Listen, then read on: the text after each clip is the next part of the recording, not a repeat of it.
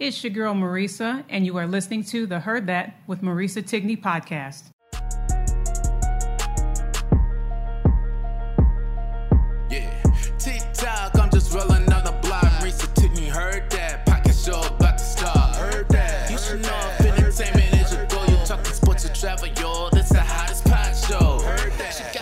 Shoes, everything she says is truth. If you don't know, now you know.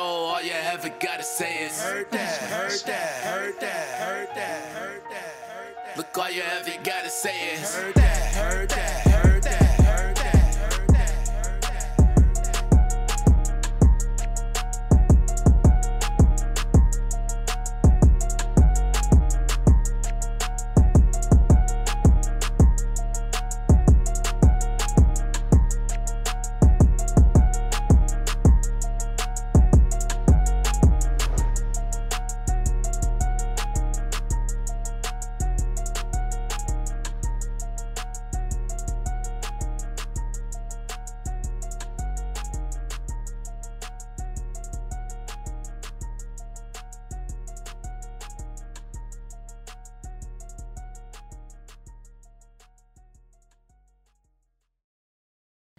The Heard That with Marisa Tigney podcast is sponsored in part by Holy Grail Clothing Company, an American lifestyle brand presented by the Regal Brand Incorporated. Discover high quality handcrafted essentials from their collections for men, women, and children. Podcast subscribers can take 15% off their entire purchase with discount code HEARDTHAT15. That's H E A R D T H A T 1 5 when they shop the virtual retail store at holygrailclothingcompany.com. That's holygrailclothingco.com. Holy Grail Clothing Company, wear your crown. I absolutely love doing volunteer service. I've met the most amazing people and some extraordinary kids as well. The cool thing that kids will always ask for when I am volunteering is books, if we have books available for them to take home because their passion and love for reading. There's an amazing author out there by the name of Trevor Romain who has such cool books for kids that are fun and awesome with simple stories that kids can relate to and parents as well. The Trevor Romain Company has a diverse collection of social and emotional learning resources to help children and their families become healthier, happier, and more confident. All heard that, listeners? If you go on trevorromain.com today, you get an exclusive 15% off your complete order by using the code HEARDTHAT, H E A R D T H A T 1 5 at trevorromain.com. Trevor Romain, no E at the end of Romain.com today. What's up, Heard That Nation? Listening in the United States and around the world, you are listening live to the Heard That with Marisa Tigney podcast. I am Marisa, and today on this show, you are going to be inspired. You're going to be excited. You need to get hyped. And if you got something tie dye, you want to bring it out of the closet immediately. I have with me the former NFL wide receiver of the Dallas Cowboys. He is the alum of the North Carolina Tar Heels that just completely broke my heart in the bracket. We'll get to that in a moment. Uh, he is the CEO, the founder, the president of Tie Dye Fridays. You have his permission to jam, whether you in your office, the car, the supermarket, Macy's, wherever. He wants you to turn it up and turn it loose and dance a little something. I mean, I've done it in Tom Thumb, aisle six. I ain't got no shame whatsoever. I turn it on, turn it on, and get inspired. And in my promo before the show, when I was uh, talking to other people, I, I call this man a humanitarian, and we'll get into that momentarily. Ladies and gentlemen, on the Heard That with Marisa podcast, the one and only Jesse Holley. How are you today, sir? I am fantastic. I'm so happy to be here. I love the energy. The energy is, and you know, that's my level of energy right there to be on 10. Yes. I love the energy, and I'm excited to be here to join you and all of your guests. So let's let's let's get it popping. Let's go. That's what I'm talking about. I love the energy that you bring. And the reason why I, in the promos, when I had your picture out there and people were looking, I said that you're a humanitarian. And the reason why I say that is because of what you've done for so many people and the lives you impacted. And as recently, this horrible snow, uh, snowstorms that we had here in Texas, snowstorm Uri, and people without power, without electricity, pipes busted, all kinds of stuff that was going on.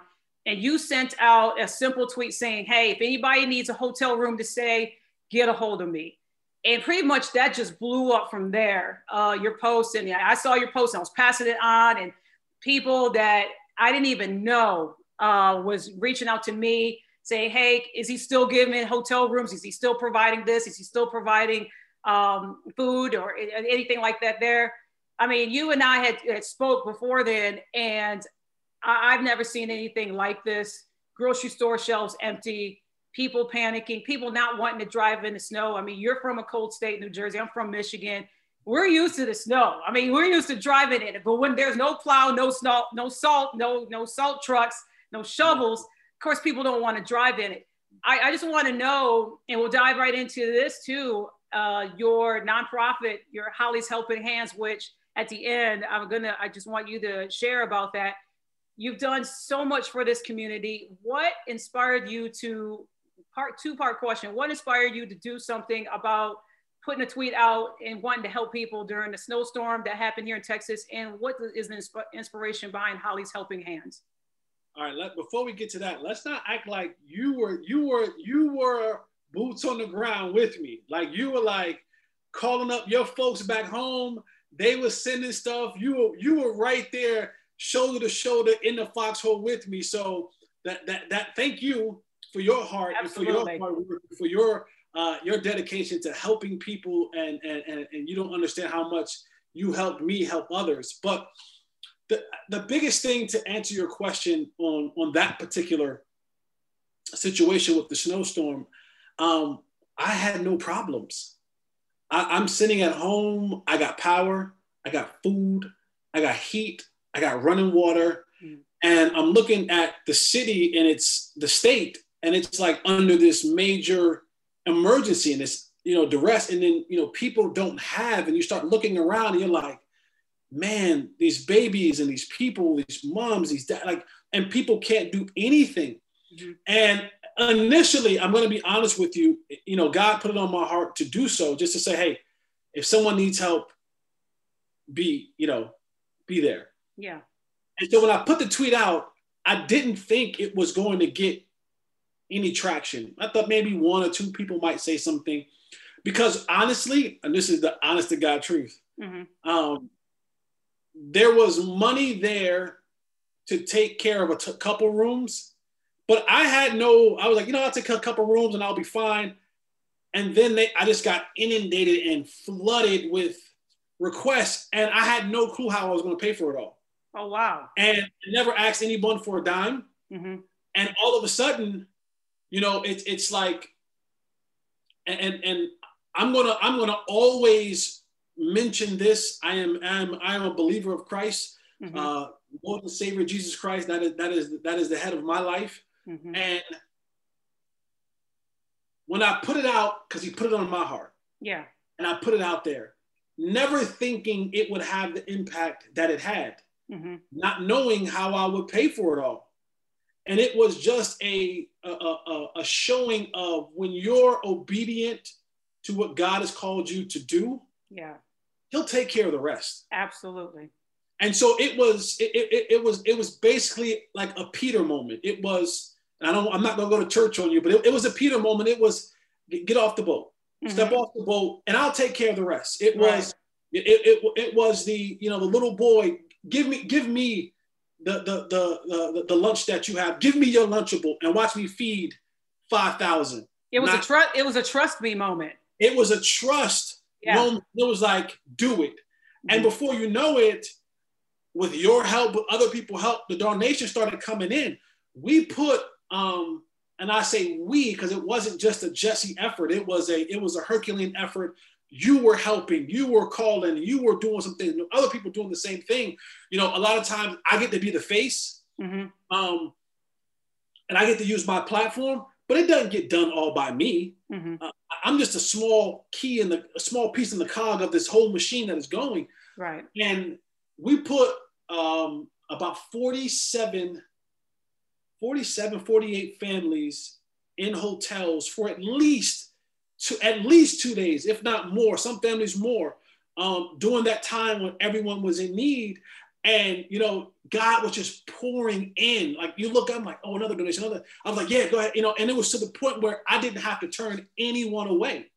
That's fantastic. And it was just like the more give, give, give, give, give. And it was, you know, you know, telling people like if they have food at the hotel, get food.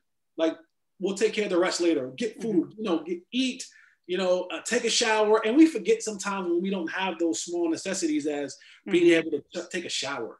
Yeah. You know, you take a shower in two days. Yeah. Or people, homes have been destroyed because pipes are bursted. And so it, it was just one of those things. God put it on my heart. I followed the will that he, you know, he told me to go. And people like you and others who helped and who donated, we were able, it was probably, when you look at all of the families, we're talking close to about 300 people in that time was able to have safety and shelter and warm and you know warm rooms and beds and showers and to eat something uh, mm-hmm. during that time of need. So you know I, I, just i just answered the call that god you know that god put on my heart. And you know that, that, that that's that's that's just who i am. Like i'm that's, a giver. beautiful. i'm a giver i'm a giver by nature. Yeah. And it's not not just monetarily whether it's inspirational words or a hug or a laugh like i i, have a heart to give. Mm-hmm. It was uh, one of the messages that I got from a family that we did put in the hotel, Jesse. She brought all of the clothes that she could salvage and that weren't ruined by the busted pipes and went and washed them. And she had messaged me and said that after she took them out of the dryer, she smelled them. And it was like she, she's done laundry all the time and everything else and didn't think nothing of it. But at this particular time, when they didn't have water, when they didn't have electricity in their other house, and her to pick up the laundry that was clean and to smell it, it was a whole different sense of gratitude that she said she had.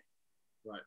You know, and, and for me, that was a lesson right there because here uh, on our end, we had water, heat, electricity, we were fine. But it just is so amazing that you started something, you know, in the community. And it was amazing to see the community that connected with you like okay this hotel's got this open or these people need it or you still giving and everything else and all of us you know with your amazing leadership and, and yes i'm calling you a leader because it just takes one pebble thrown into an ocean or a river but then the ripple starts yeah. to, to, to become greater and greater and greater and everybody saw the ripple effect and that was when everybody was able to connect with you in this community and help others. So that is incredible how many families were provided hotel rooms Absolutely. during that time.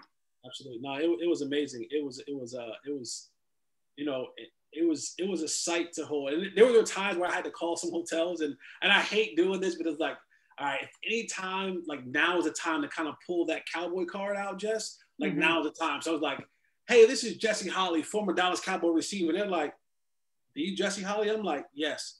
And sometimes you got to do that. And it was like, yeah, sure, we got a room for you. I'm like, thank you. Hold that room for me. I'll call you right back. So it was like mm-hmm. sometimes like yeah. I don't like doing that, but it was like, all right, this is the moment that God put you on that stage. Go ahead and throw that Cowboys card out there and say who you are.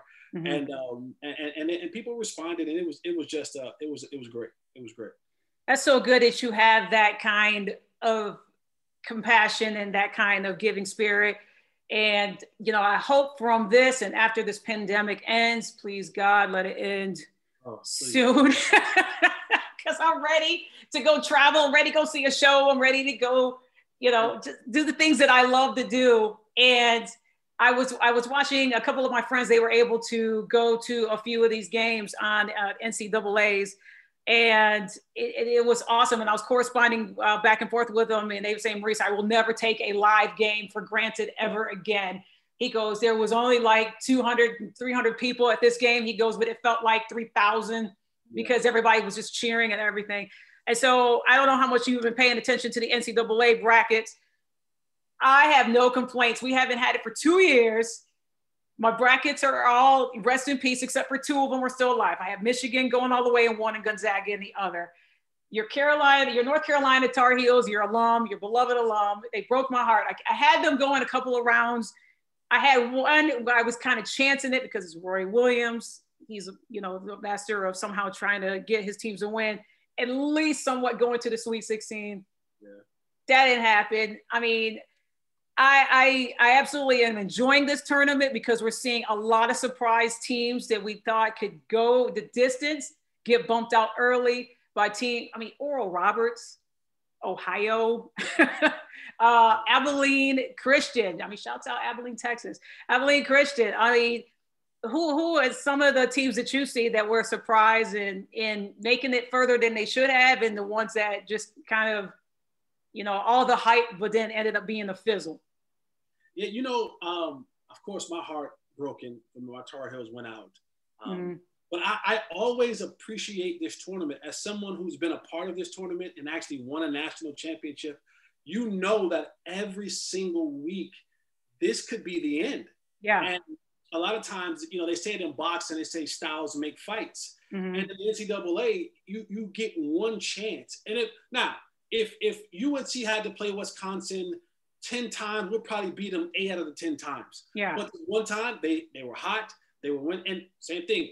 If if Oral Roberts had to play another one of these blue blood teams, or if Ohio had to play, we played them 10 times, it would it would be the outcome would be Oral Roberts losing a lot of those times. Yeah. But in this tournament, you only gotta win once. Once. And then you move on and you gotta win, you got you gotta have six, you gotta have six individual wins every single week. And so that's the exciting part about it is you get a chance to watch these teams. I've never watched an Oral Roberts game before in my life. Like you know what I'm saying? Same. never. Like I've never, I've never watched an Ohio game in my life. I've never seen an Abilene Christian basketball game in my life. Right. Get a chance to see these schools that you don't normally watch. They don't mm-hmm. normally showcase themselves on the on the national brand. And you get to see these stories. You get to hear the stories, and you get to see these kids have an opportunity to do something that mm-hmm. is remarkable. You'll never. I remember so vividly every single moment of our championship run back in 2005. These kids will remember these moments forever. This is yeah. history, and to be a part of it is something special. And basketball is my favorite sport, even though I play mm-hmm. football professionally. I love basketball. So to watch these games and to see these kids compete, and you know to see the upsets and the Cinderella stories, the Loyola of Chicago of the world, that's I love it. I love the love sister it. jeans, the sister yeah. jeans. Who knows how far they're gonna go? I mean, listen, I, I, sit in my office and watch it. I watch it. I listen to it on the radio when I'm driving. I, am at home watching it all the time. This is this is this is like Christmas for me. Yeah. Uh, you of course you know you love to see your team advance, survive and advance. But you know even though Carolina's out, I still enjoy watching the tournament and seeing like there's going to be a new national champion and it may be someone who didn't we didn't think. Mm-hmm. you know it, it, it, it may be a, a, Syracuse it may be an Oral Roberts and people say like I tweeted the other day I said I said think about this for a second. You know Loyola Chicago could possibly be national champions. And yeah I saw your tweet yeah. don't tell me they can't because in the last 365 days I, I seen a black v, female VP. I mm-hmm. seen the Capitol stormed up. I seen Texas freeze over. I seen the most powerful country in the world shut down because of COVID. So don't yep. tell me it ain't possible because I lived the last 365 days and I just saw some stuff that I thought was never possible be possible. Right, right, exactly. And it, I mean, just the the excitement of it and the shock of it, and then people saying, "Oh, my bracket is busted," but I don't care. It's Loyola yeah. Chicago. It's Ohio. It's Oral Roberts. It's Abilene Christian. I mean, Kansas the other night being just destroyed by 34 points. Uh, uh, you know, and all of this still during the impact of COVID. And I feel bad for the kids of VCU that didn't even get a chance because they had to withdraw. Uh, and Oregon, with all that extra rest, just came out and, and put the foot on, on Iowa. And I mean, it, this whole tournament, and I agree with your tweet so much because I, I, I'm excited about who can actually take this. I mean, a number one is not not guaranteed a number one. We saw that with Illinois. Mm-hmm. I, I mean, it's, it's, it, it's, it's, this is a phenomenal series of events that it is, it's just, it, it's involving, it's, it's exciting to watch, man. It, I mean, after two year hiatus, I'm, I'm enjoying the ride. That's it. That's all you can do. Enjoy the highs and the lows of it, and then you latch onto these stories, right? You find you find the sister Jeans of the worlds, and you yeah. find all these different stories, and they and, and they highlight them, and you just fall in love with the game, and you fall and you understand what it takes to get to this moment, and mm-hmm. and to really just relish in the moment to being in the national, you know, the national stage and on this grandiose stage of being the NCAA tournament. So yeah, I, I again as as someone who has been a part of it, as someone who has been on both sides of the ledger of the teary eyes from going home and being eliminated to the hearing the one shining moment and you're hoisting the trophy. Yes. It is exciting. It is fun. And, and, and being that we've been deprived of actually being, didn't have it last year or so, and being deprived of some sports or a lot of things that happened, I'm like, thank you, Lord. I'll take it. I'll take whatever exactly. I can the sports. Exactly. And shout out to North Texas too, because they was, I mean, the the the story, the backstory. I, I don't want to butcher his name, but Javion Hamlet, not mm-hmm. even being looked at by any college. He, you know, people the the I forgot who it was that interviewed him and said that he was a two star, and he said, "No, ma'am, let me correct you. I was a zero star." He goes, "Nobody took a chance on me. North Texas came along, I proved it." And just seeing the backstory of him and his father, and his father with a whole sweatshirt on, and all of his son's stats, and picture yeah. and everything. I mean, that it was a bunch of stuff. I mean, yeah, like, he, he did the rounds to get there, but but that's inspiration for. I, I look at all these things and I said this inspiration for some young kid who may think, well, I can't because right now I'm no star. But also for adults, like I look at, I find inspiration in everything. And I look at that kind of stuff and I go, you know what? Just because it's not happening right now mm-hmm. doesn't mean it's not going to happen. Yeah. Um, it, it, it's always, and, and you asked me uh, before we did this, what's one of my favorite quotes? Mm-hmm. And, and it's it's being firm in your destination but flexible in your journey, because you can have a belief in something so strong, and you should have that, and you should you should harness that, and you should truly believe in that. But understand, you know, the total distance between two points is a straight line, mm-hmm. and ain't always the way you're gonna get there. Yes, right. Still be, be firm in your destination, but flexible in your journey, and know that if this is where I want to get to, I might have to take that winding road and that detour and that and that you know that that bypass and that service road, but I'm going to get to that point. And you look at stories like Javion Hamlin, you're saying, I want to get to a Division One program and I want to be recognized and I want to be seen and I want to be on the national stage. And he probably thought in his head, I'm gonna go to the, I'm gonna go do it in high school, and then someone's gonna recruit me. I'm gonna be a five star, four star, mm-hmm. three star, and then you end up being no stars. You got to go to this JUCO and that JUCO, uh, uh, junior college, and but you got there. Yeah. And now people know your story, and now people see you on the on the big stage, and now you're you're kind of you know you can become a name in people's mouth, and scouts see you. So always being firm in your destination and flexible in your journey. I, I love I love the inspiration that you can take away from stories like that. Oh, absolutely. And if people are not getting inspired by that, I mean, they they need to check their pulse because me being in my late 40s, I'm still finding inspiration in hearing the stories that these young men share or their coaches or their teams uh, all the time. And that's why I, I, the beauty of sports. I absolutely love it. And I love that that quote that you have. Early 30s, you talking about late 30s, early 30s, girl. Get out of here. See, high five, dude. That's why God is going to richly enhance your life. Praise Him. Cue the organ, run around the church. Come on, somebody. but I, I love that the inspirational part because your journey to the NFL uh, was I, I found inspiration in that, and I did see you on the program. But take me back a little bit. You're in, uh, is it Roselle? I want to make sure I say it right. Roselle. Roselle, New Jersey. Growing up there, uh, Abraham Clark High School, mm-hmm. and I just learned. I was today years old, learning that you played in a band, a high school band. No, that's wrong. Okay, they had. I was like, wait a minute. He plays in a band. He's got tie dye Fridays. He ain't bust out no instruments or anything like that. Not zero musical talents. Zero. Zero. you, listen, you have you have talents. You have musical talents. You incorporated music. Tie dye Fridays. We'll get into that momentarily. But I still say you have a musical talent. But you were you did two sports. You did basketball and you did football, and then you carried on to that uh, in North Carolina. Um, and then you played both of the sports. Which one did you like better? You said you liked basketball, but then you pursued football after you got out of North Carolina. So how did that how did that journey take me back to that journey going from high school to North Carolina and then winning a national championship, which had to be absolutely amazing. Like you said, like the confetti falling, one shining moment, and all of that. Like take me back to that, that whole entire journey process. Yeah, you know, it's funny. Basketball has always been my favorite Like Mhm. I've always like you could fi- if you were looking for Jesse, you can find me on the court.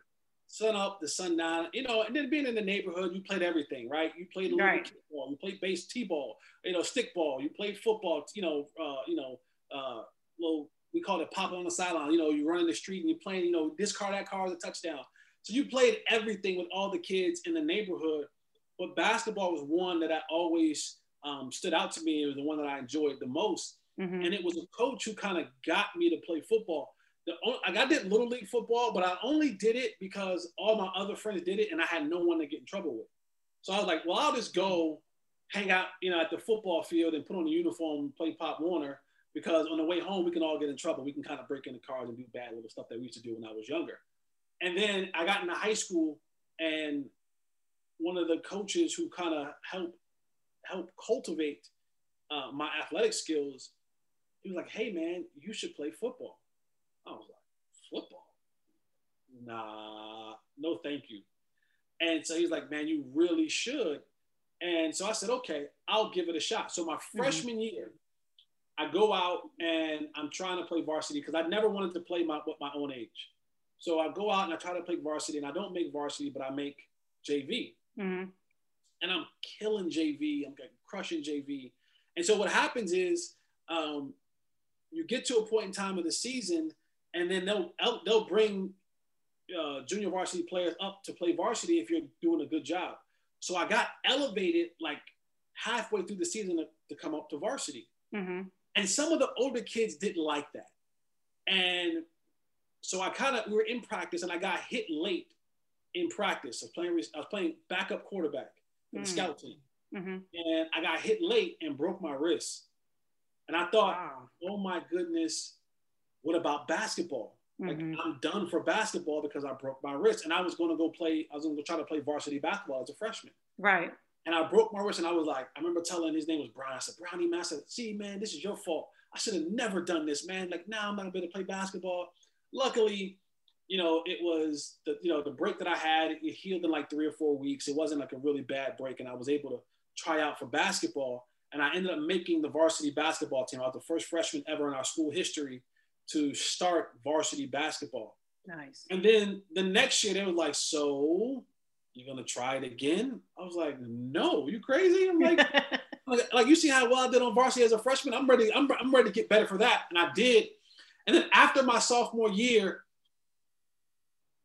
I started getting interest from schools. Like you started kind of hearing a little bit of a buzz, and then my junior year, it just blew up. Hmm You name it, like all the East Coast schools, Rutgers, Penn State, Wisconsin, Ohio State, Michigan, Michigan State, uh, Maryland, Virginia.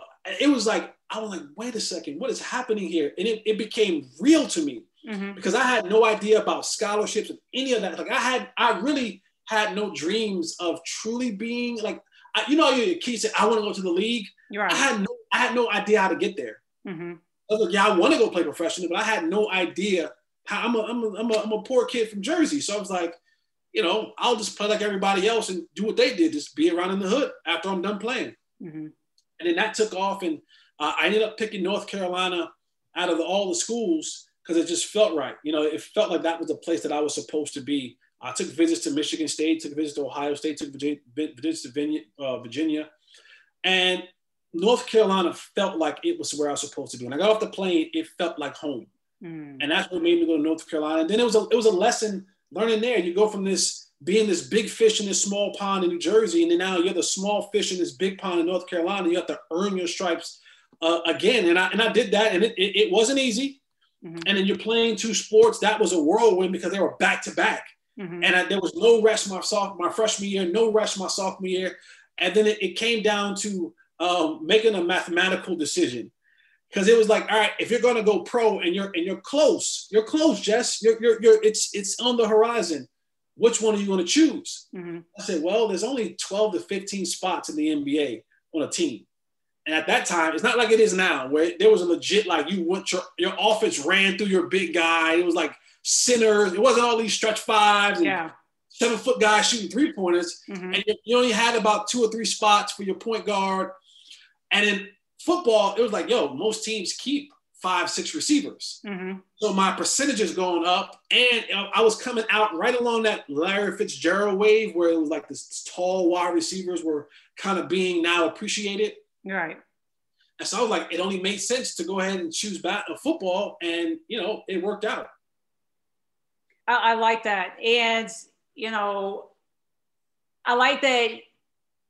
And then, and then you dropped a gem in that because especially with kids that are getting ready to make that decision. They got schools, you know, looking at them and looking at their talents and everything Mhm. that they, you know, are not going to a school or not choosing a school based on its popularity that they see all the time blasted on CBS and ESPN and ABC Sports and everything else. And they're always in the top three and everything else. You want to have that feeling of, okay, this fits. This school fits. It feels like home. I feel like that I'm going to accomplish things here, not only just the sports avenue, but I'm also going to get a great education here. I'm going to connect with people here, and everything's going to fit, and the path is going to go um, so right for me. And I, I hope that people that are listening to this and, and students and those that are going to make that next step, whether it be sports or whether it be in the job market, you know, they're slowly opening up now after, you know, this pandemic is starting to be on the decline, that they are going to somewhere where it's, it fits, that it fit, that's right. It's not about the money, it's not about the accolades, it's not about, you know, this place is number one in, you know, making millions of dollars and everything else. It's a, it's about it being the right fit, hundred percent. And, and I appreciate you saying that. It has to be, and, and that's the thing. It's I, I had I had I had any I had option to go anywhere where I wanted. Mhm. Um, but again, I looked at the situation and said, what fits best for Jesse Holley? Mhm. And the thing is, especially for those in the athletic world now, younger people, we live in this social media age, which I didn't grow up with. You didn't grow up with. Yeah. Um, at, at the at the twinkling of your thumbs, you have access to any and everything. hmm If you have talent, they'll find you. Yeah. You'll find you. Don't don't allow yourself to get buried behind a a, a, a, chant. Like I, I tell kids all the time now. Yes, it's great to go to Alabama. Fantastic to Alabama play football. hmm But just know that Alabama has five star recruits who are on the bench. hmm Know that Alabama has five, four, five star recruits that only play special teams. So if you think that you're gonna go to Alabama and it's gonna be all sweet, You're right. it ain't. And guess what? Once you get there, you know what Nick Saban's job is? To find the next recruit to go after you. hmm So the, the, the train never stops. It never stops. And I'm not saying that you you shy away from competition. I'm saying don't go somewhere for namesake. Yeah. Go somewhere because it's right for you. Mhm. And if you do, everything else will take care of itself. You'll flourish and you'll be great and you'll get to whatever that destination is that you want to get to.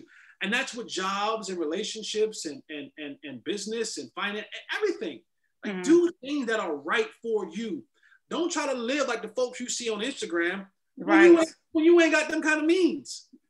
Don't try to live that life. You know, and, and we see we see it happen all the time. And, and you, you you go off a 30 second clip of people living that life, and you don't. I, I know I personally know people, million of dollars in the bank, hmm are miserable, Yeah. are horrible human beings. I know people with the, I'm talking about houses with rooms got rooms. hmm They hate to go home. You know, I'm like, I know people with the nicest cars and the nicest of everything. And on the inside, they are dark. And, and, and, and you can't fall in love with that. And I know people with little hmm that live the most extraordinary lives because they're happy and and and, and everything that they want to do, they're doing. So you you you, you, know you, you can't fall into that thing of doing what the Joneses are doing. You got to do what what what what the Holleys, you know, what makes work for the Holleys. What Yes. makes work for what your situation is, what your what you're what you're looking to do, and, and stop, you know, peeking on everybody else's uh, tests and trying to see what they do. No, keep your head on your own paper, man, and live the life that you were called to live. It's so much more joy there. That's so good. In, in 2007, the NFL draft happens and they go through all the picks. And unfortunately, you did not get drafted. Mhm. but I love the fact that it did not, you know, just like, okay, I didn't get drafted. That's it. Pack it up. I'm done. Let me go, you know, veer off somewhere else and, and be done with this chapter. I, opportunity came to where you could possibly play in the NFL. And I remember this show, and and I, I tell you, uh, it, it, I was like, God, I hope that this show continues like this to give people, to give athletes, to give football people that never got a chance to be drafted to hear their name called. I hope that Michael Irvin brings it back because I, I just, I absolutely love it. It was called uh, Fourth and Long. Michael Irvin hosted it, and you won that competition. Take me through the whole process of your journey there and then how it got you an opportunity with the Dallas Cowboys. So, um, just rewind for one second. So after college, yeah, I, I, I didn't get drafted, uh, but I signed as a um, free agent with the Bengals. Right. And this makes the story even more interesting because I did. I, I, I was with the Bengals for about. I was on that practice squad for about ten weeks, mm-hmm. and um, was up and down uh, on their practice active squad for like ten weeks, and then I got cut. It was the first time in my life I ever got cut, ever. Um, I didn't know what to do. And again, I, I, when I say live the life that is the life that you're supposed to live, I began to live a life during that time that wasn't me. That wasn't mm-hmm. who I was. Mm-hmm. And I was spending and doing things like just all willy nilly. I lost everything. When I tell you I lost everything, like when I tell people I'm broke, like there's two types of broke. There's rich broke, where they're like, well, we're gonna file for bankruptcy because we only got $10 million left. And then there's broke, broke. I'm like, no, no, no. I was broke, broke. No money in the bank. Lost everything, spent everything. And here I was, 20 uh, something years old, and I was living on a friend's futon. I had to so go. You I, were, I, so you were broke. And then, okay, so when I hear people say broke, were you broke and broken during yes. that time? Yes. Because the thing that broke me was the answer that I got. When I got released from the Bengals, they, they, they didn't tell me I wasn't fast enough, I wasn't smart enough, I wasn't strong enough, any of that. Uh, I, this is the, this is learning the business of football. It was, hey, it's a numbers game, and we're short on linebackers, and you're the low, you're the low man on the totem pole, so we're, we're releasing you. I didn't understand that, and it, and it bothered me. And I remember sitting into my, I sitting in my part. My grandmother always had taught me. She's like, you know, when you get yourself some money, you know, make sure you make sure you got somewhere to keep your head, lay, lay your head. Mm-hmm. And so I would pay my rent off like you know two or three months in advance just in case. Right. And so I had someone to stay for a little while, and then eventually I had to leave. I was living in Kentucky, right across the bridge in, in Ohio, and eventually I had to go. I said I can't stay here, and so I was too embarrassed. I was too embarrassed to go back to Roselle because I felt like the haters were right. Mm-hmm. They said that I wouldn't make it. They said that I would be back here in Roselle just like everyone else. And I was so embarrassed. I was like, they're right. Here I am, had an opportunity of a lifetime, yeah. and it's gone. And I got to tuck my tail and go back to Roselle. Mm-hmm. So I didn't. I actually reached out to a friend and went back to Durham, North Carolina. And it was a really good friend of our family. And she let me stay in a room in her uh, in her house. And, I, and, and you know, it was it was great. And I, you know, the thing, the thing that when I talk about broken, um, the thing that I look back on now, I was living a lie. Because even when mm. people call me, I would say, "Oh, no, nah, I'm good. I'm, I'm straight. I'm straight. Nah, you know, I ain't doing that because I'm, I'm, about to go back another team, right? I'm, I'm about to get signed again." And so they're like, "Why you don't have your own place?" Ah, I don't want to get a new place because I'm about to go. I couldn't afford a place, right? You know? And, and um, this was in two. So this is 2000. And fast forward to 2008 we're in a recession mm-hmm. in 2008. No one can find jobs, and con- economy is all jacked up. I, I got a college degree, and, and, I can't find a job, and I'm broke. And you know, I, I did when I first got my little bit of money. I did what all, not all, but most young black people from my situation. I ran to the dealership, right, and I got a car that I really couldn't mm-hmm. afford, but I got it um, ignorantly because that's how I equated success. Mm-hmm. I equated success growing up in the hood. If you didn't have the cars or the jewelry, you didn't have success. Right. And um, I'm living in North Carolina and I'm broke and I, I get a job as a security officer, mm-hmm. a mall cop. And that was one of the most humbling slash embarrassing things that I ever had to do. And I tell the story of because I had to put on a clip-on tie every night as part of my uniform. Right. And I would have to look myself in the mirror, and I hated the person that I saw. I Wow. hated the person that look, was looking back at me because I'm saying, "What are you doing?" And it, it, it felt like every time I put on that clip-on tie, like a part of me died hmm every single night. And you know, and I worked and and and I got a call one night, and I, will take that. Let me rewind. Before the call, I remember one night walking around this complex in Durham where I had to secure whatever, secure it, whatever. Um, And uh, I, I was I was broken and I was at my wits end. Like I was literally at the end of just like I was like, what, what, what, like what, what?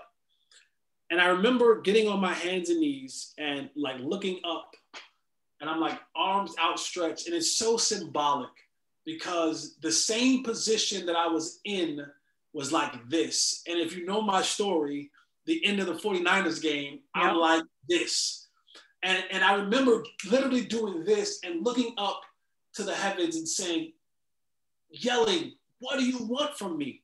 Like, God, what do you want from me? I have nothing else. hmm God, you've taken everything away. You've taken away the money.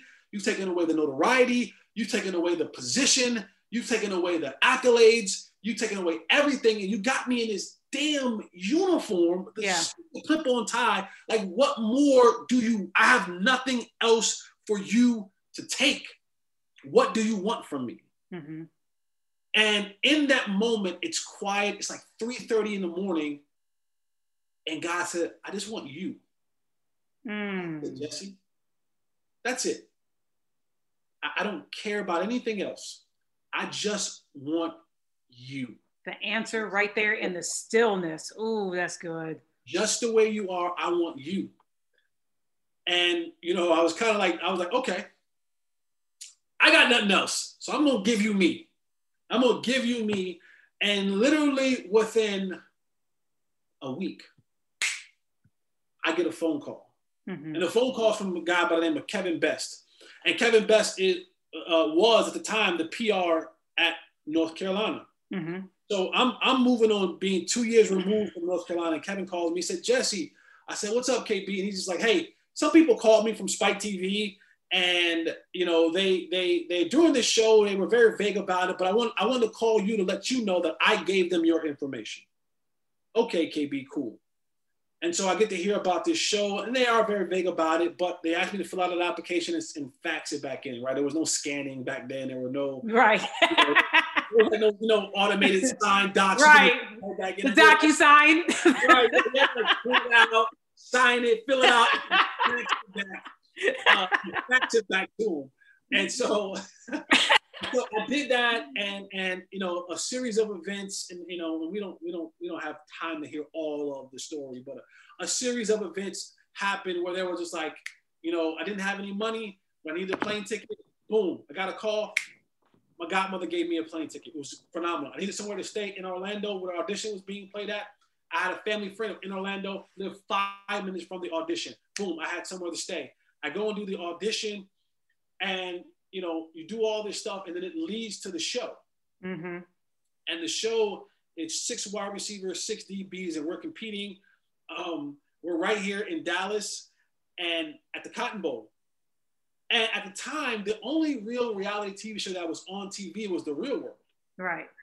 And so in my head, I'm thinking, you know, it's gonna be like the real world. We're gonna go, we're gonna do our little show, whatever, and then we're gonna kind of go back to this mansion type house, and it's gonna be like dope. We're gonna like live in like in a mansion.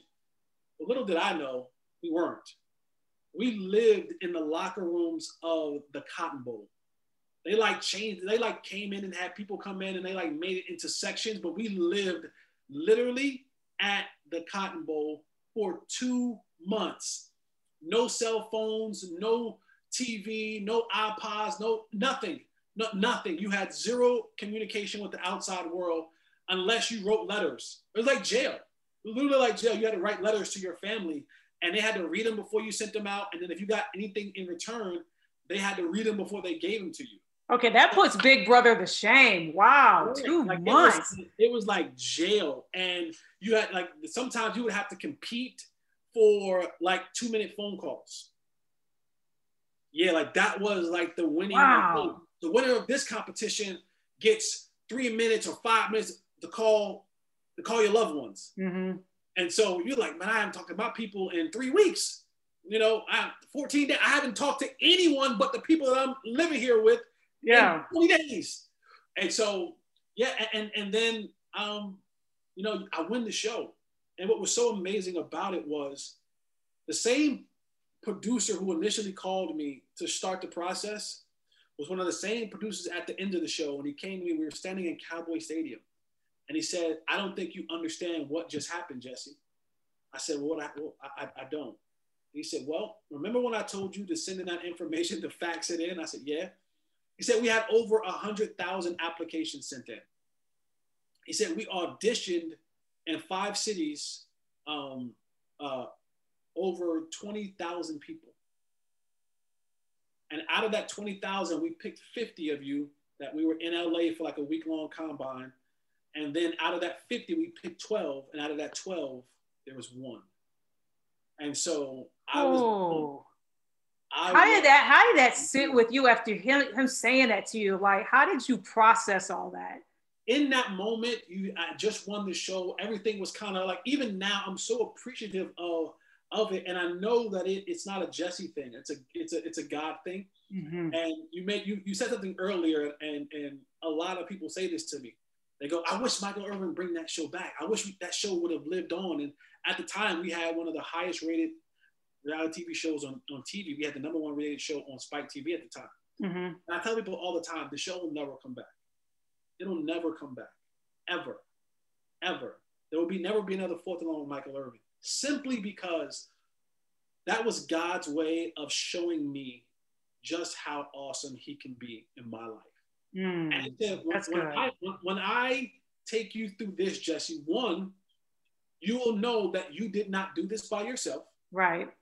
you too will have uh, to tell this story and people will listen and people will listen and you cannot tell this story because it's it's it's almost unbelievable it's almost unbelievable that you did what you did. Mm-hmm. you're gonna have to give me my praise. Mm-hmm. you're gonna always have because people till you're dead in the grave. You're gonna tell this story and people are gonna say how? And i'm gonna say this was all god. This has nothing to do with me. And it was like i'm gonna show you just how awesome i am and how specific i can be. Because I, I, I look back i think about it now and i go why dallas why not the browns you think the browns couldn't use at that time some recognition the jacksonville jaguars Mm-hmm. you know, one, you know, at the time, the Houston Texans, there, there were a plethora of teams who were just poor in performance, poor in attendance, that it could use that opportunity to be on the main stage and have their name and their team spoke about in this light. Mm-hmm. But God said, I'm going to pick the most recognizable franchise in the world. I'm Mm. not, no, I'm not going to do the Browns. The, Browns are not big enough for me. I'm not. That's too. That's that's small time to me. No, I'm going to do the Dallas Cowboys, where you're where you're going to have to be on the main stage, where people are going to have to talk about you, Mm-hmm. and you're always going to be in the light because you're associated with that team. And so I, I, I just get I get chills even thinking about it because it was like, wow, how specific did did like you took you had this much detail for me Mm-hmm. For me, for little old the, the, the, the, the little dirty kid from Roselle, New Jersey, Yeah. you saw fit that I I I had it was that much detail put into it. So yeah, and, and that's why when I, I you know I sometimes I personally I get tired of telling my story. And then I'm always reminded it's not about you. Yeah. The story isn't about you. And, and let this be a lesson for most of us in life. Mhm. We don't go through what we go through in life, whether the highs or the lows, the Mhm. goods or the bad, the Mhm. triumphs or the tragedies. We don't go through any of that for us. Yeah. It's not about us. God says you're going to tell your story because someone needs to hear it. Someone needs to know about me. Someone needs to know that no matter how dark it is right now, Mm-hmm. the sun is going to come out tomorrow. Mm-hmm. Someone needs to know and someone needs to hear that you have a chance, no matter the odds. Mm-hmm. Someone needs to know that I don't need time to turn things around. Mm-hmm. I can do it like that. Yeah. I, I, I don't. I, someone needs to know that I don't. I don't. I don't need recognition. I'm not. I, I don't need you. I don't need you to have a name. Mhm. I don't need you to have a, a, a, a- a skill. I can. I I can change all that. I can make a way where there is no way. And there was literally no way. My phone wasn't ringing. My agent at the time, I was. ca- He wasn't even taking my calls. Like, Wow. I'm not not, not, not- no, no teams are answering, Jesse. No team, no, no team will work you out. And it looked like to the common man that I was, I was done. The guy said, "Nah, I'm gonna give you three more years, four more years to do this on, the biggest stages ever." Goosebumps. Oh my gosh. Yeah. Oh my gosh. Is that explains everything? Because I remember the game that you were in against San Francisco. And when you were running, you scored that touchdown where you dropped to your knees. And as you talked about when you had lost everything and you were broken, you were broken, and you were there, and that opportunity came and you were scored with the, the most well known team, the biggest team. And I remember you dropping to your knees and your arms just stretched up of, of like truly giving God glory, not for the touchdown, but for the position that He put you in. Yeah. And I was literally Ah, screaming. I was literally screaming, glory. Thank you, Father. I'm not worthy of this moment. Thank you. I'm, I'm literally screaming that because, uh, and, and at the time, my head coach, Jason Garrett, it, he, he said to me in the meeting the next day, he said, you know, sometimes you got to act like you've been there before. And I said, you don't, and I told him in that meeting, I said, you don't quite know what I've been through. That was a breakthrough for me. Mhm. So it wasn't about act like I've been there before. It was about I finally got there. It was a breakthrough for me. And it was like, I was not going to miss that moment because the first time God gave me the opportunity to be in the National Football League, I made it about Jesse. Yeah. I made everything about Jesse, right? It- it- every, every, I was flying girls out of one airport, picking them up at another airport, partying, hanging out, spending. I was doing everything that I was not supposed to be doing. And I said, if, if it happens again, I'm going to give him the credit. And so that moment, it wasn't to be, it wasn't about, you know, pointing to my, you know, the nameplate and Mhm. saying it's me. Look at Jesse. It was like, nah, while this camera is on me and it Mhm. gotta be on me, they gonna know that I'm praising my Lord and Savior because this does not happen without him. And I remember several So times, I remember several times too watching it. And after you scored and you did, you know, drop to your knees and you had your hand up, I remember the replay. They keep replaying, they were replaying that over and over again. And it is not just after the game, they gave the highlights and everything else. I, I, I so remember they seeing you run in slow mo and then, you know, you giving God praise. And then the actual live shot of you running in and scoring and giving God praise. Like it was just simultaneously where he just orchestrated the camera Yep. to make sure that there was a message there that everybody Yep. needed to see. Yep. Oh gosh. Yeah. That just that was an aha moment for me. I caught that. I caught Yeah. that. Yeah. That that's so good, Jesse. Yeah. Oof. I am not crying on my own show. I'm not doing it. that is so good. That is that is so good. It's just a message that I just got from that is just to keep going. And our mental sometimes is so confined to this is what I'm gonna do. I'm gonna fill out this application. I'm gonna try to apply for this job. And this is the, you know, where God is like, why are you trying to be like, you know, this particular line level when I got you here at the top of the building, so many Yeah. stories up? You got uh, a, a huge window, the light shining in over your desk. You got, you know, this magnitude of office. Like he's trying to get us up to that top spot in that building where we're just like, you know, right, comfortable in our line levelness, yeah. And our entry level position. entry level. Yes, that is That's, so I got so much more for you. I got so much more for you. But and for me, it, it was simply me saying, I have so much more for you. Mhm. I just need you. Like I need you to get out of your way and let me do what I do. Cause I see guys like I we're not gonna go to church, but I'm just this is my story. Yeah, yeah. Right. This is my this is my reality. This is my story. God, God says like I can't I can't work in the space that you're working in. Mm-hmm. I need you to get out of the way and let me do what I do. Yeah. Let, let me be who I am. But you, but you know, and God's not like, okay, you think you know better than I do? Have at it. Mm-hmm. When you're done, when you're done, I'll be right here. I still love you. And then we'll get we'll get to go. And for me, he, he had to break me. Yeah. It was literally he had to break me because he said, You think you know better.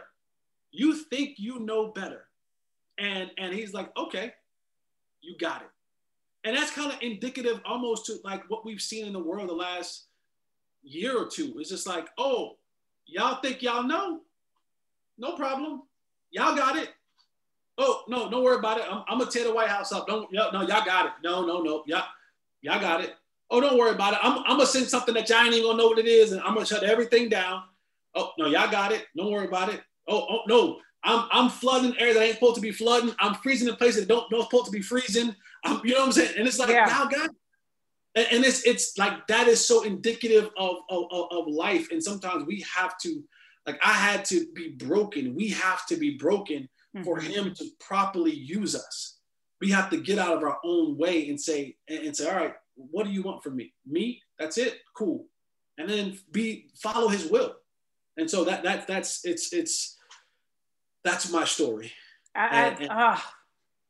Gosh, I, just I just hope that people listen to your story. It got so much of the gems that you dropped during that whole entire story. And, and another thing that I just again have to say is with the platform that you have, that you have definitely put a smile on my face. And as, as far as people that follow you on Twitter, many people that do, when people have feel like that they've gone to the ultimate low, here comes this former athlete sitting in his car on Fridays wearing some tie-dye shirts when it's hot because Texas is ridiculously hot Right. or you know sweatshirts when you know Texas is cold. It's still tie dye, and he comes with some jams. It could be Luther, it could be Beyonce, it could be some kind of throwback, whatever. And he'll start off with, "Hey, you have my permission." That moment for me, I can't speak for nobody else, but that moment for me, if I've had a bad moment, bad day, bad week, uh, you know, these jobs aren't picking up. I've been unemployed for almost a year. What am I going to do, God? Where am I getting the next check from? Where am I getting my next money from? I will click onto that, Jesse, in two minutes and 20 seconds. Uh, drop your weight and you better get wherever you are and start dancing. That's why I told you and then I had bad news happen to me in in the middle of Tom Thumb, aisle six, picking up dinner, click onto your video, and I started dancing. And I said, Yeah, we got his permission. And you know, I got this lady looking at me like you got her cart turned away, social distance, like she's losing her mind on the corner of Froot Loops and shredded wheat. Like I, I just want to know what was the inspiration for you to start tie dye Friday? Like it's it's needed, it's awesome. Please don't ever end it. What what, what made you start doing that? It- it's, it's fantastic. Tie dye was an accident. Really? It was an accident. An Ah, uh, and that's what makes it so beautiful. Um, shoot, you got to have me tearing up um, because so many people say what you say about tie dye Friday, and so here's here's the here's the genesis of tie dye Friday. Um, I'm an athletic director at a private school in Dallas, and two summers ago, I was put in charge of running the summer camp. Didn't want to do it. I'm like, I'm, a, I'm supposed to be on break, but I did it. I was obedient and I did it. And so as we were picking out colors for our shirts for summer camp, I said, well, let me get something that I'll be able to recognize when we go on field trips on Mhm. Fridays. Mhm. I said, I'll we'll, we'll recognize tie dye. That's why you'll see in the early videos it said FCA summer camp. Yes, I did. Okay. Because of the summer camp you're involved in. Okay. And so one of the things I love our kids. I hate riding on the bus with kids. Hate, hate, hate, hate, hate riding on the bus with kids. I hate it. So I would have someone ride on the bus, and I would always either follow the bus in my car hmm or um, lead the way there in my car. Right. And the very first song was Bobby Brown, My Prerogative. And I remember parking the car. No, I was actually actually still driving the car. And that's funny because initially when I started doing Tie Dye Friday, I was literally driving the car as I'm doing this. Wow. And then I had people reach out to me that I care about, and I was like, listen, we love you, and we want you to be here for a while. Continue Tie Dye Friday, but can you please park the car? Mhm. And I was like, okay, I love you guys, so I'll park the car. Um, and the thing about music, music, sports, bring people together. Mhm. How many times have you been to a game where you've high fived people that you have no clue who they are? Yeah. But in that moment, because your team scored, we together. Yep. You got a cowboy shirt on, I got a cowboy shirt on. You got a Tar Heel shirt on, I got a Tar Heel shirt on. You got a Michigan shirt on, I got a Michigan shirt on. We we in this together. I don't know you from I don't know you from Adam, but we just scored. We just hit a bucket. High five. Music. It, doesn't matter where you at. When that beat hits right, you're gonna nod your head and you're gonna tap your feet. hmm That's just what music does. So music, no matter where you're from, no matter your your your your, your ethnic background, no matter your, your religion, no matter your gender, no any of that, when the beat drops, you feel it hmm and it doesn't matter. And we can all know that there are songs and there's music that when we hear it, it instantly takes us to a place. Yes. It instantly, like there, you can name song. I'm like, oh, I remember, oh man, 05 at the club at Carolina. This song came on, we turned up, and, and it takes you to a place. Yeah. Yeah. and and so it was it was Bobby Brown, my prerogative, um, that came on, and I was just like, like just jamming. I was just like, I'm just gonna make a video so people can feel this energy and this joy that I'm feeling on this Friday. It's Friday, but my prerogative, and it, and it, it, is- it just brought it brought me joy. And when I did it, the response was crazy. And I was like, okay. And all of a sudden people were like, all right, see you next week, next Friday. And I was like, wait, what? They're like, oh no, you gotta come back next Friday and do it again. hmm And it became a thing. And like, like you said, there's been times in my life doing, and I'll tell you this, I wanted to end, I- like I wanted to end tie dye Friday. Like You I wanted to, yeah. I wanted to, I was like, "Ah, I don't feel like looking for a song every single week. I don't, I'm like, oh, you know, I'm, I'm done. And I remember like uh, last year around like January, beginning of January, like, I'm gonna, I'm gonna kind of just like slowly end. I'm just gonna stop doing the videos. And I didn't do one video one week. And then the next week, everybody's like, all right, bro, we let you slide last week. hmm Bring the jams. And like, it was like constant. I was like, people really need this. hmm And there's been times where I have been, I mean, in the dumps, energy low, spiritually on E, mentally fatigued, life just all jacked up. Yeah. And I do these tie dye Fridays and I hear the responses and I go back and watch them myself. hmm And I just saw it pulled me out of it. And so for me, it, it was something that started on accident. And I was just shocked and amazed that people need that. hmm And how awesome that I get a chance to bring joy. And I'm always, I'm always about, I'm, I'm, I'm always about one person, right? Like my thing is, if I, who, I don't know who listens to your show, I don't know the numbers, but if one person listens to this episode Yeah. and are changed, I've done my job. If one person listens to Tie Dye Friday and their mood is changed and they go from a, a dark place to a happy place. Mm-hmm. In that two minutes and 20 seconds, I done, I've done my job. Mm-hmm.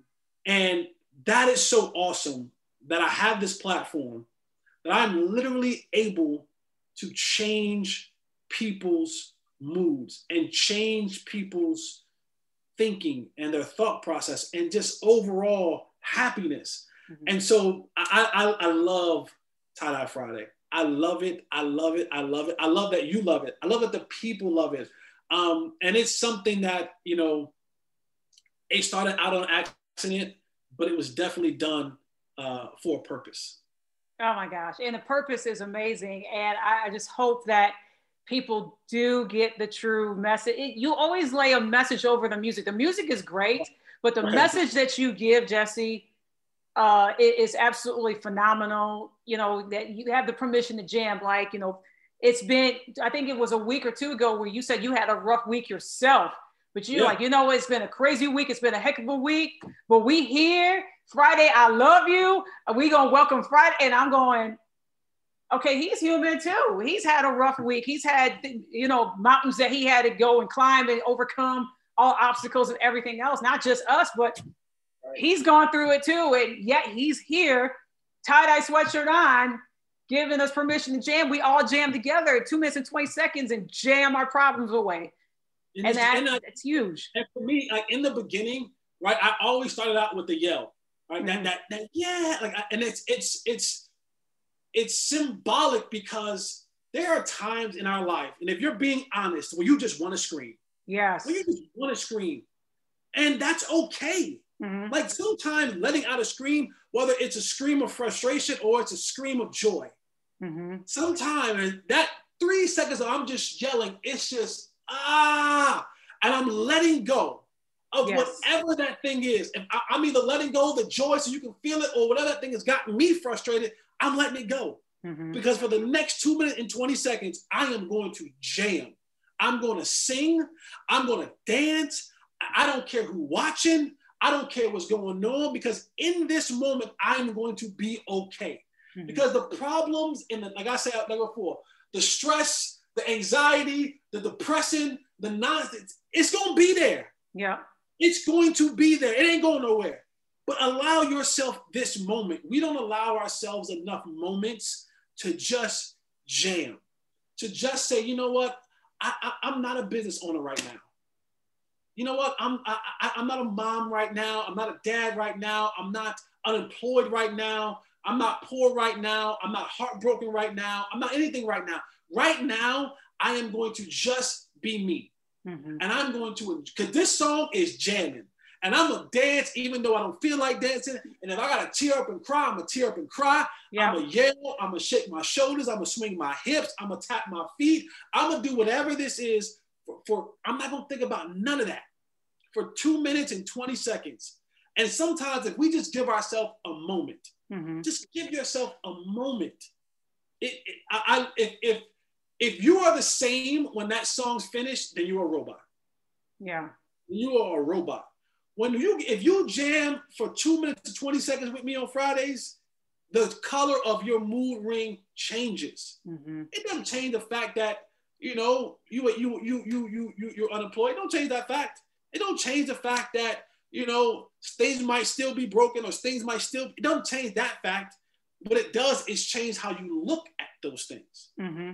And that's the it's how we look at those things. That's why I say, hey, close that laptop, push away from that desk, step away, and just have this moment. You deserve this moment yes. to jam and just go and do it and allow yourself. We need to give ourselves more moments to just be human, to just enjoy ourselves. That, again, it doesn't say that you walk away from responsibilities, don't care about anything, but just for a moment, mm-hmm. just for a moment in time, say, you know what?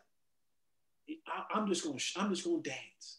I'm just going to dance, and I'm going to shout, and I'm going to sing, and I'm going to be happy and, and in that moment, you make a choice to be happy.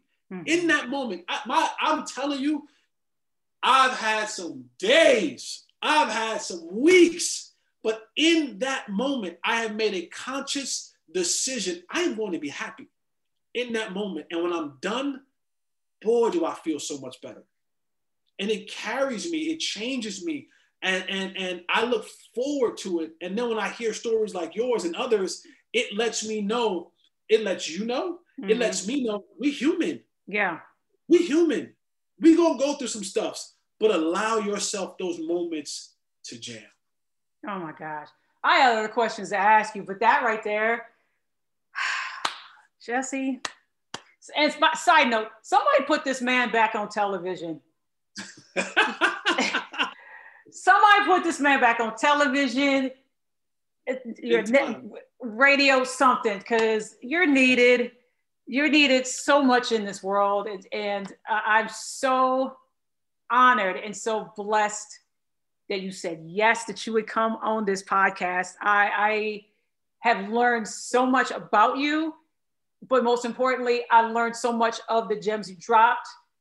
And from this from this show, and I hope everybody else that's listening, it is okay through the dark to come into the light. And if you come into the light, celebrate, dance, rejoice. Like every, day, like every day, like people say like how do you have so much energy when you wake up in the morning? Like, oh 5 30 6 o'clock in the morning. Good morning world. I and sometimes you go to bed late too. And i'm like how's he up at 5 and he went to bed at like 12 30 cst like um life i am like like just you have to just look around us there, there were you know and it's unfortunate there were 10 people yesterday mm-hmm. who didn't think that their day was going to end like that in boulder colorado and if you walk around with your head hung and you're in these dark places, and I, I, and I know that people go there, um, but every day I get a chance to live. And it doesn't negate that I have, yes, I have bad days. Mm-hmm. Boy, do I try to enjoy myself every single day. It, you, you can't avoid them. They're, they're, that's what makes life life. Right.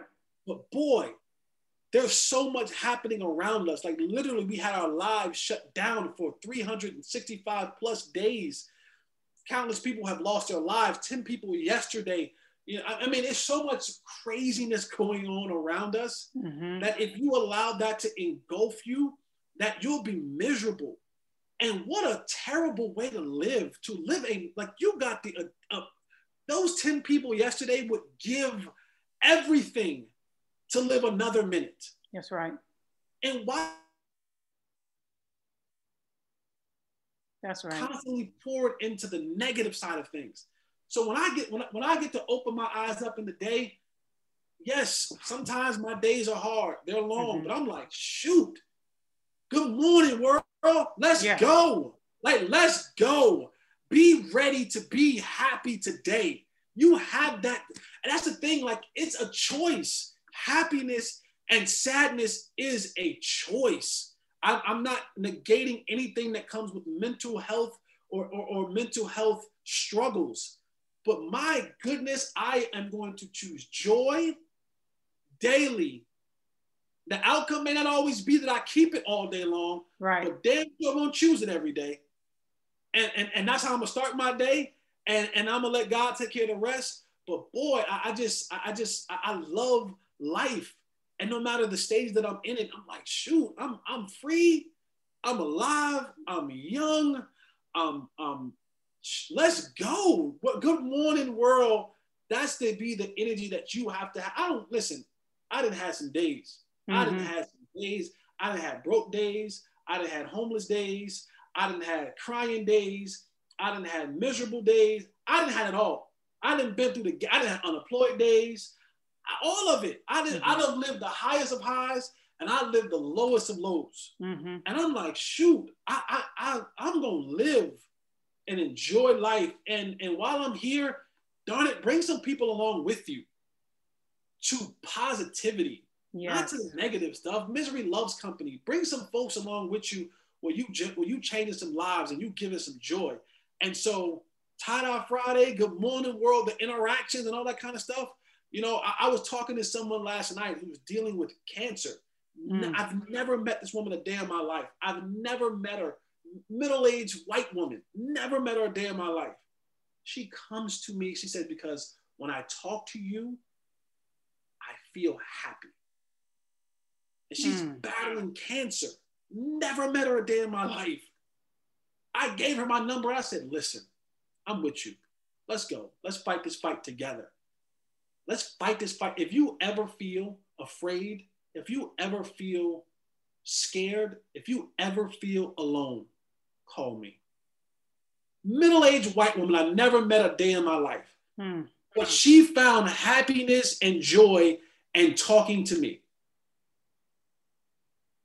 And I'm like, wow, wow. What do I have to be sad about? Yeah. What do I have to be mad about, down about? Yeah, stuff happens. But people fighting for lives out here. hmm And just talking to me brings someone joy. Man, listen, let's live. Let's live and let's be happy while we're living. Be happy. It, be happy and, and and choose and choose joy. That's what it's all about. And you are you are perfectly right. And i am so happy and so thankful that you took the time to come on this podcast. This was an absolute blast. I can go on another hour of all the gems that you dropped and the motivation that you dropped today. I i hope that people took something away from this and took the message of what you said. We'll do a part two. okay Okay. pinky promise. We'll do a part two. okay pinky promise Pinky promise. Boom. There it is right there. I don't break pinky promises. where can they connect you at on the social jesse Oh, uh, at Mr. Fourth and Long. M-R, the number four, T-H-A-N-D, L-O-N-G, at Mr. Fourth and Long. If there's any other one, and it's Jesse with no I, please don't put an I on Well, my don't name. put an I in his name, please, Please, people. please, y'all, don't put the I in my name. It's, it's just Jesse, J E S S E. Don't put the I in my name. And don't forget the E in Holley, H O L L E Y. Um, but yeah, hit me up on Twitter. Um, I am I am always on too much. Probably I'm on too much. I really am on too much. But uh, yeah, I, I just I I just I love life. I love life. I love people. Um, and uh, be there on Friday. You know what it is. Oh, Be you there on absolutely do. jam out with your boy Jay Holley. I'm gonna give you permission to jam, and we're gonna do the damn thing. I love it. I love it. Jesse, thank you so much for coming on today. I appreciate you. Absolutely. Thank you so much for having me. You're very welcome. And as I always end the show, ladies and gentlemen, take care and stay safe.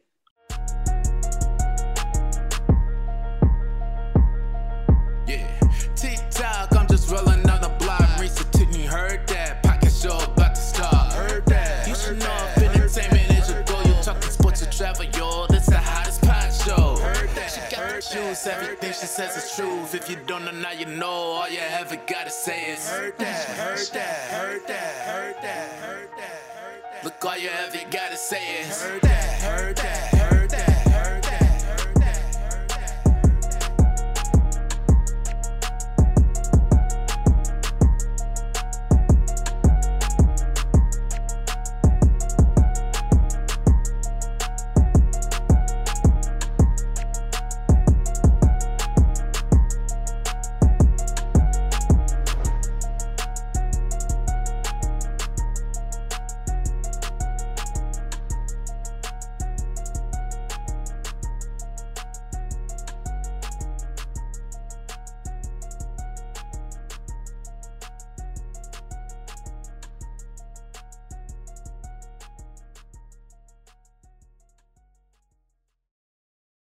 Be in the know of new episodes that are coming up on the podcast at heardthatwithmarisa.com. I'm also available on Instagram at Marisa Tigney Podcast, on Twitter at Lovely Marisa T, as well as Facebook on a social media page, Heard That with Marisa Tigney. I appreciate your continued support.